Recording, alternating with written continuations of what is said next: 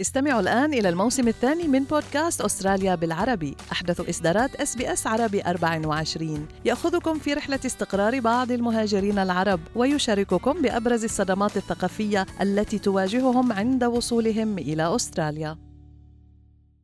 SBS live streams and podcasts are supported by advertising.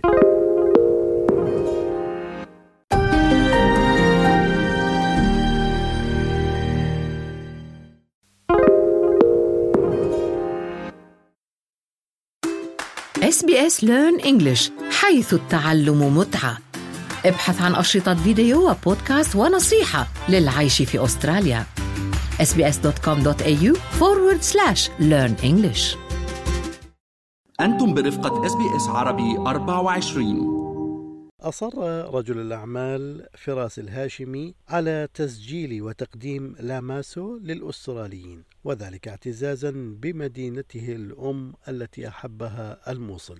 ولكن ما هو لاماسو؟ وكيف اختار الهاشمي هذا الرمز لأعماله؟ هذا ما سيحدثنا عنه السيد فراس الهاشمي في هذا اللقاء. مرحبا بك فراس معنا هذا اليوم. مرحبا بك والله يخليك، شكرا جزيلا على الاستضافة، على الاهتمام بالإرث العراقي. فراس، خلي أبدأ أولا، يعني اللي ما سمع كلمة لاماسو يتساءل يعني شو معنى هذا الاسم؟ هو بالعربي أكيد هو ثور المجنح، واللي هو كان الرمز والشعار للقوة والأمان اللي تمنحه بلاد آشور.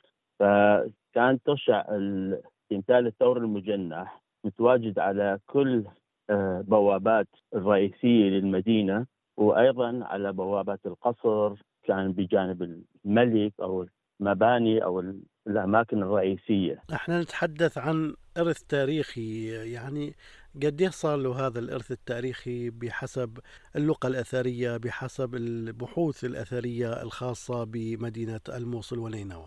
متوقع حدود 7000 عام، أكو بعض التقارير تقول لا يقل عن 5000، أكو كثير رجحوا أنه يصل إلى 7000 سنة. إذا عدنا إلى فراس، يعني ما الارتباط الشخصي بين فراس، بين لاماسو والموصل؟ يعني هذا الخليط الثلاثي الإنساني وأيضا التاريخي، شو يعني لفراس الهاشمي؟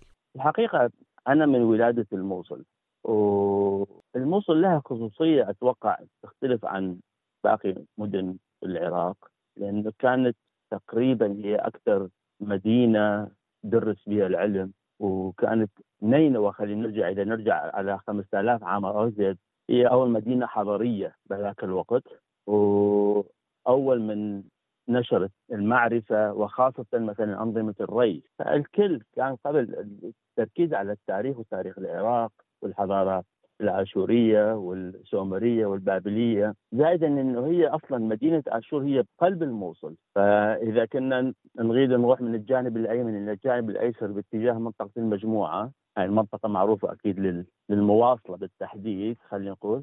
فعلى الطريق هو أكو سور نينوى، وهذا السور نينوى هو بينه بوابة نرقال، فعلى البوابة موجود. زائدا عندك السور طويل، وأيضاً كان قريب من منطقة السكن أو ولادتي الدندان، كان متحف الموصل. متحف الموصل أيضاً المدخل مالته كان بينه ثور المجنح.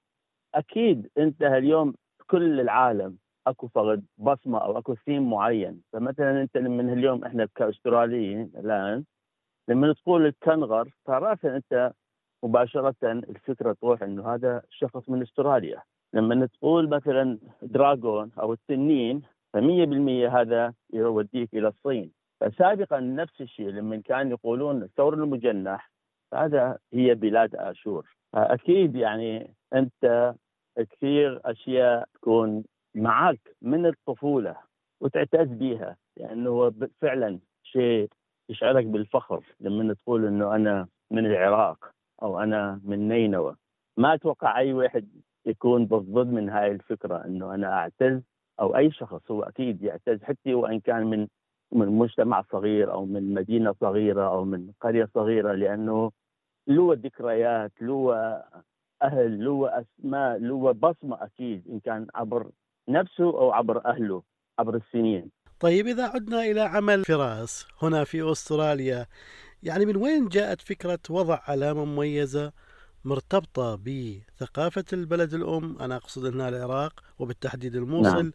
على المنتجات الخاصة، خاصة أنت رجل أعمال هنا في أستراليا؟ الحقيقة إحنا أول شيء العمل اللي إحنا نزاوله هو عمل عائلي، يعني والدي الله يرحمه سنة 1952 فتح أول محل في الموصل، وكان هذاك الوقت سنة 52 المحلات يعني تعد على الأصابع. من 52 إلى يومنا هذا إحنا لازال عملنا ساري في الموصل منتج. في 2010 صارت القسمة أنه بتحول للإقامة أو للسكن في أستراليا، بس ما في البداية أنه فكرت أفتح هذا النوع من البزنس. كثير من الأصدقاء والأخوة كان يزرع أمامي أنه لا، صعب جدا أنه أنت تدخل مجال العمل بأستراليا، صعب جدا أنه تقدر تقاوم من هالأشياء هاي. وبذاك الفترة أيضا أنا كنت مشغول بأعمال أخرى خارج أستراليا، فكان ترددي قليل بالسنوات الأولية. بعدين بعد 2015 صار أنه يعني لازم واحد يستقر بحكم العمر، فبلشنا أنه ندرس الموضوع.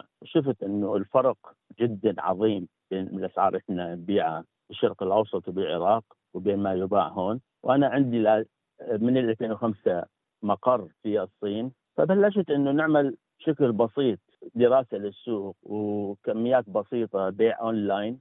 بس 2018 قررنا أنه نفتح أول فرع لنا في غرب أستراليا في بيرث، والحمد لله كانت البداية ما مقلقة مثل ما كثير من الأصدقاء والأخوة حذروا، وأكيد كان لهم مثلا يعني حرص أنه لا أقع في مصاعب تجارية داخل أستراليا. فبعدين 2020 فتحنا الفرع الثاني. في عام 2022 اتصلوا ب مثل اورجانيزيشن خاصه بالميكانيك والمحلات الريتيل للسيارات، ابلغوني انه رئيس التحرير للمجله الخاصه بهم ابلغني انه مدير التنفيذي لهذه المنظمه طلب انه نعمل مقابله، لاننا وصلنا تقريبا ل 70 عام. ففعلا صار اللقاء وحكينا بكثير امور، وبعدها عملنا افتتاح رسمي للفرع الثاني، ودعانا كثير من البريميوم مال غرب استراليا وبعض الام بيز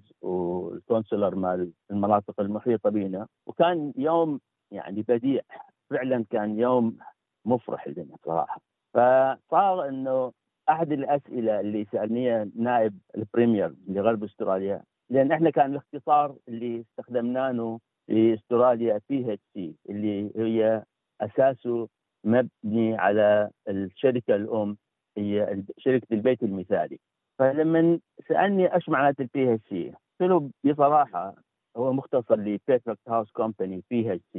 فإذا أنت تعيش في جو أو في بيئة مثالية اللي هو البيت أو المسكن، فأكيد أنت راح تكون قادر على أن تقدم كل شيء بطريقة مثالية أيضا. فهو صراحة قال هاي فكرة كلش مليحة. بعد هذا النجاح نقوله فعلا كان نجاح، والجريدة أو المجلة اللي كتبت علينا سابقا أنا كنت أتوقع راح يخلونا بعض الأسطر، فجاءت إنه هم كتبوا علينا 3 صفحات كاملة. قعدنا حافز إنه أوكي إحنا بالبزنس صارنا تقريبا 70 سنة، هو أكيد يعني بزنس عائلي، فليش ما نعمل اسم إن نقدر نفوت بينه ليس فقط على أستراليا، نريد نفوت بينه أيضا على مستوى العالم إذا رب العالمين وفقنا.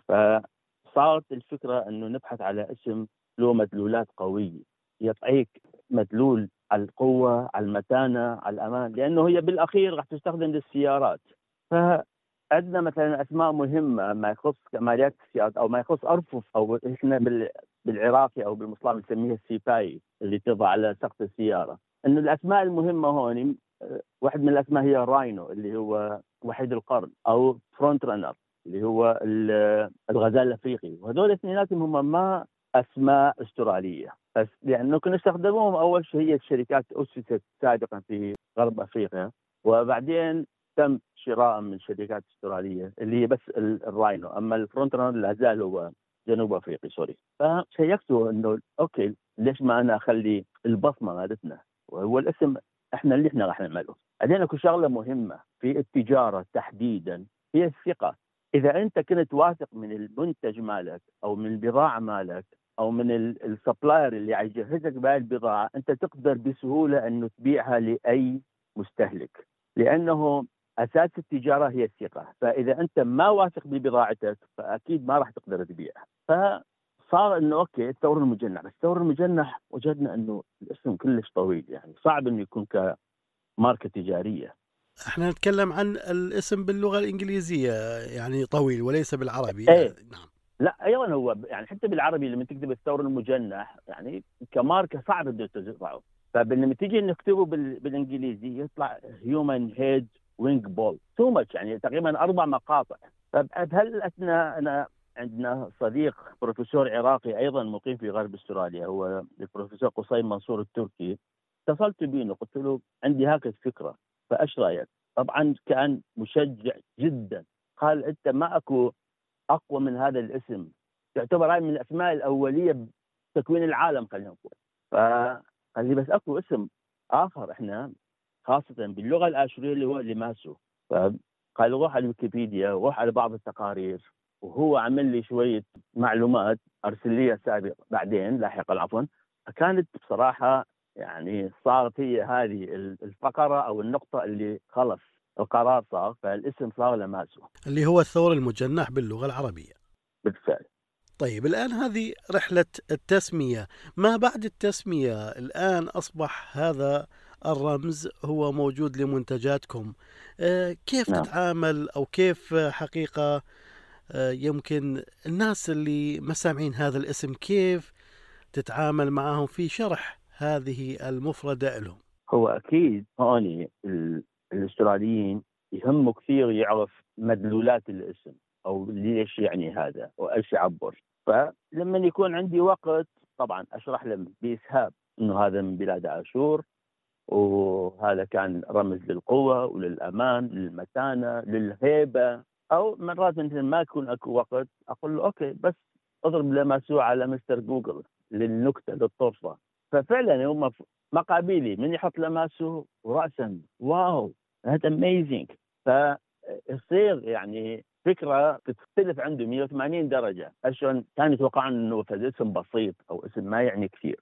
فالحمد لله ما نهائيا ما صار بصراحة أي نفور من الاسم، والاسم أتوقعه أيضا سهل باللفظ ما هذاك الثقيل أو صعب، والحمد لله والشكر. وحول أهمية الثور المجنح كرمز في الحضارات القديمة وكأثر موجود في كبرى المتاحف العالمية اليوم، قال الدكتور قصي التركي الأستاذ في الآثار القديمة والحضارات في حديث له مع SBS عربي 24. الثور المجنح أو ما يعرف باللاماسو في اللغة الآشورية إحدى لغات العراق القديم، تقابلها المفردة السومرية دينجر لامار أي بمعنى الحامي. طبعا لنصف هذا الثور أو هذا التمثال الضخم حتى نتصور حجمه، فإن طوله يصل إلى حوالي 5 أمتار وارتفاعه إلى 3 أمتار، وفي بعض الأحيان عرض ما بين 1.5 متر إلى 2 متر، وزنه يصل إلى 30 طن، يصنع عادة من حجر المرمر. وجدنا نماذج من الثيران المجنح في تل النبي يونس في الموصل كان من حجر الحلان وهو الحجر المتوفر محليا.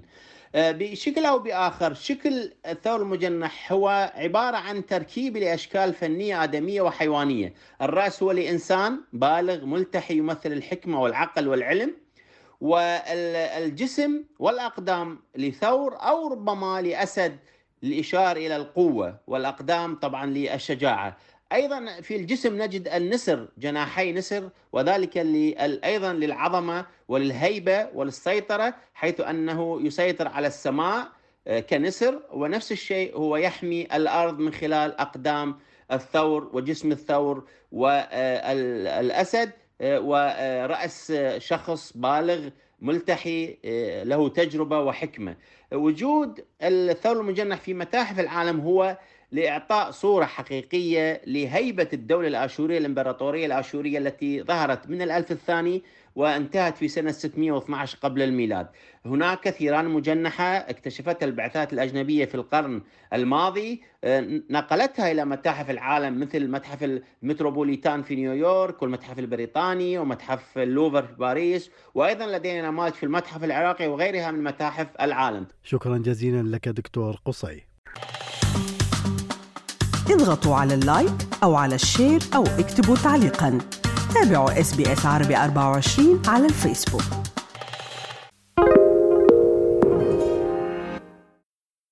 استمعوا الآن إلى الموسم الثاني من بودكاست أستراليا بالعربي، أحدث إصدارات SBS عربي 24، يأخذكم في رحلة استقرار بعض المهاجرين العرب ويشارككم بأبرز الصدمات الثقافية التي تواجههم عند وصولهم إلى أستراليا.